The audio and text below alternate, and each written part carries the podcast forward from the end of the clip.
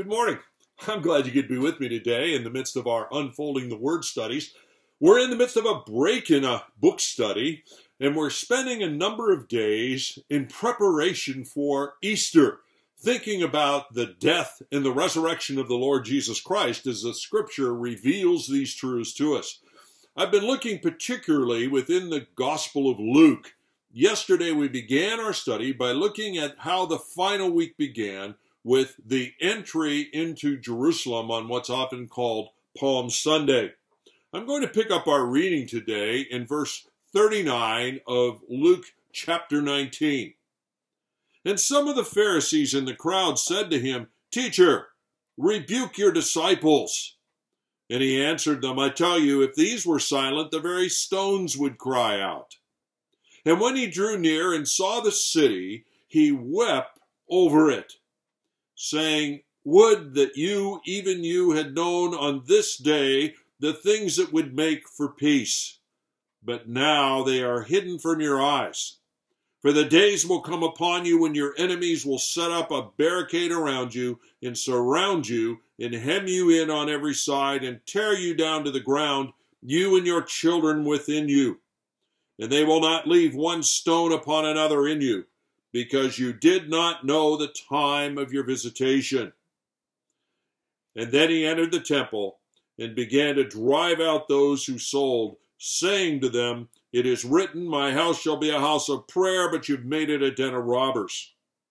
And he was teaching daily in the temple, and the chief priests and scribes and principal men of the people were seeking to destroy him, but they couldn't find anything they could do, for all the people were hanging on his words. As I say, we began to look at this entrance into Jerusalem on the final week of Christ's ministry. Today, I want to highlight the fact that in that entrance into Jerusalem on that Palm Sunday so long ago, the people responded very differently, and Christ responded very differently from the people to this single event, this Palm Sunday entrance into Jerusalem. Clearly, and we began to look at this yesterday, the crowds were very enthusiastic.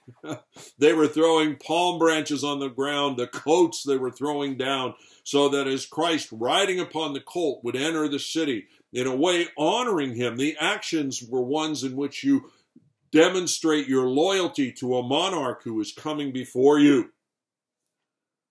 But as we also looked at yesterday, Jesus knew that these voices that were proclaiming him king, that were excited about him entering Jerusalem, would be ones who soon would turn to crying, Crucify him! Crucify him! In this entrance into Jerusalem, however, on Palm Sunday, they were taking the prophetic promise of Psalm 118 27, applied to the Messiah, and applying it to this entrance into Jerusalem. A misunderstanding of prophecies related to the first coming of the suffering servant Messiah and prophecies related to the second coming of the triumphant king Messiah. At any rate, whether misguided or not, the Jewish people generally, the crowds at least, were very enthusiastic about the event that was going on. In stark contrast, the Pharisees were enraged. The Pharisees and religious leaders were enraged by what was going on.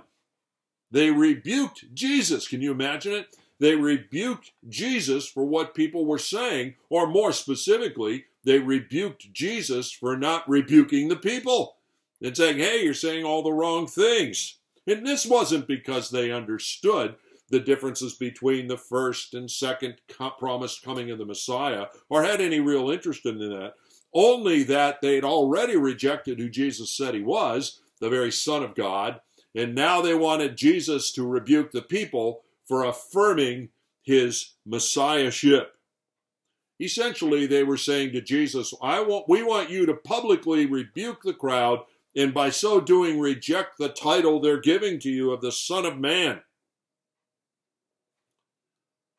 The, the prophesied Messiah. But Jesus wouldn't rebuke the crowd. He wouldn't back down. And so the battle lines are drawn. he was the Messiah. This was his first coming, not the second coming, but nonetheless, he was the Messiah. And on entrance into Jerusalem, the very stones would have cried out that message had the people not done it. So now Jesus wasn't about to back down, even though the Pharisees were enraged at the very thing the crowds were enthusiastic about. But you see, there's another response here that I want you to recognize in these verses, and that is the response of our Savior, the Lord Jesus Christ. He was grieved. It tells us in verse 41 that he wept over the city at this point. Loud praises, enraged rebukes, and weeping over the city. What a study in contrasts. Jesus was brokenhearted and wept. You know, it's interesting to me, the word translate, the Greek word translated wept here, the klassen, means to, to have a body raking kind of sobbing, a crying where you're just, you'd ever, you ever seen that? And of course, I know all of us have, sadly at times, seen somebody so overwhelmed, their body is just racked with the sobbing. That's the word being used here. Wasn't it that Jesus looked at Jerusalem and shed a tear? He broke into loud, chest wrenching sobs over the city. You seen that picture of Jesus? I don't think so. But that's what the passage tells us. And why was he weeping over the city this way? Why was he heartbroken? Why was his whole body shaking and racked with the sobbing? And the answer, of course, is because these people in this city were rejecting the salvation he was offering them.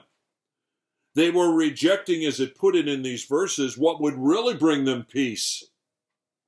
They were rejecting because they didn't understand this was the time of their visitation that God was speaking to their hearts and demonstrating his solution.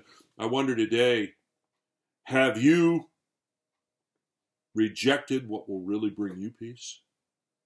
Have you ignored the day of your visitation as God and His mercy and love through His Holy Spirit has taken the wonder of the gospel message and made it plain to your heart? Is Jesus weeping over you?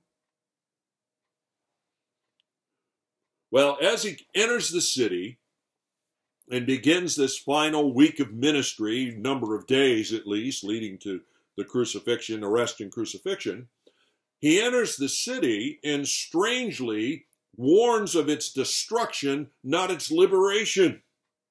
The crowd, in rejoicing and enthusiasm over Jesus entering the city, were expecting he was going to act and immediately bring victory to the Jews, destroy the hated Romans.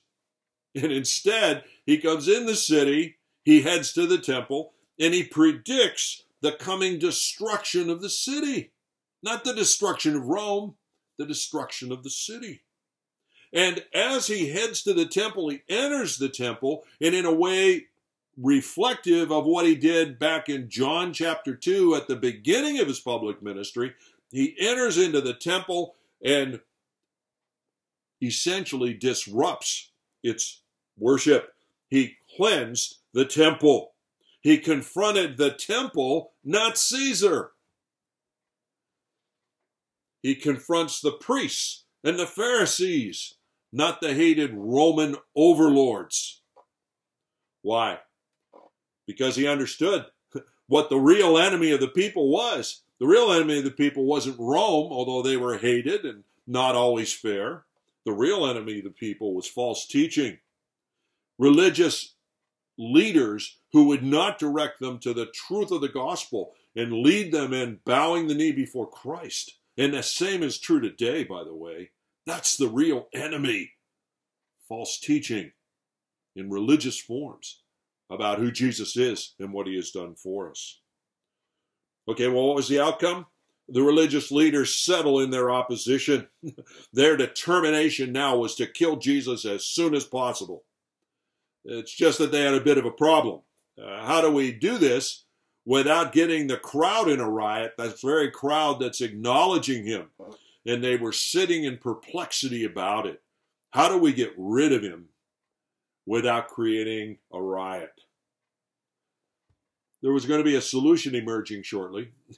a solution by the fact that one of Jesus' own disciples would betray Jesus to them at a time when the crowds wouldn't be around to see it. We'll talk more about that, of course, as time goes on. All right, well, what's the point of this? Why do I start with the entrance at Palm Sunday? Well, I mentioned at the beginning of our studies yesterday that I didn't really see Palm Sunday as a proper day for celebration in the church. Although, in a way, we celebrate the fact that Jesus loved us enough to go to the cross for us. But you see, the celebration day for the church is Easter, not Palm Sunday. Palm Sunday was the culmination of the rejection of Christ and the refusal of what he offered. Easter is the celebration of the resurrection of Christ and the confirmation from God that what Jesus did on the cross was sufficient to pay for sin and made salvation available for those who repent and believe. if we're going to celebrate, let's celebrate on Easter Sunday. And let's explain in proper teaching to the people of the church and to the children of the church why Palm Sunday was such a sad day, not a celebratory day. Well, join me tomorrow as we continue on in our set of studies trying to understand the death and resurrection of Christ, looking at the final Passover and the first communion. God bless.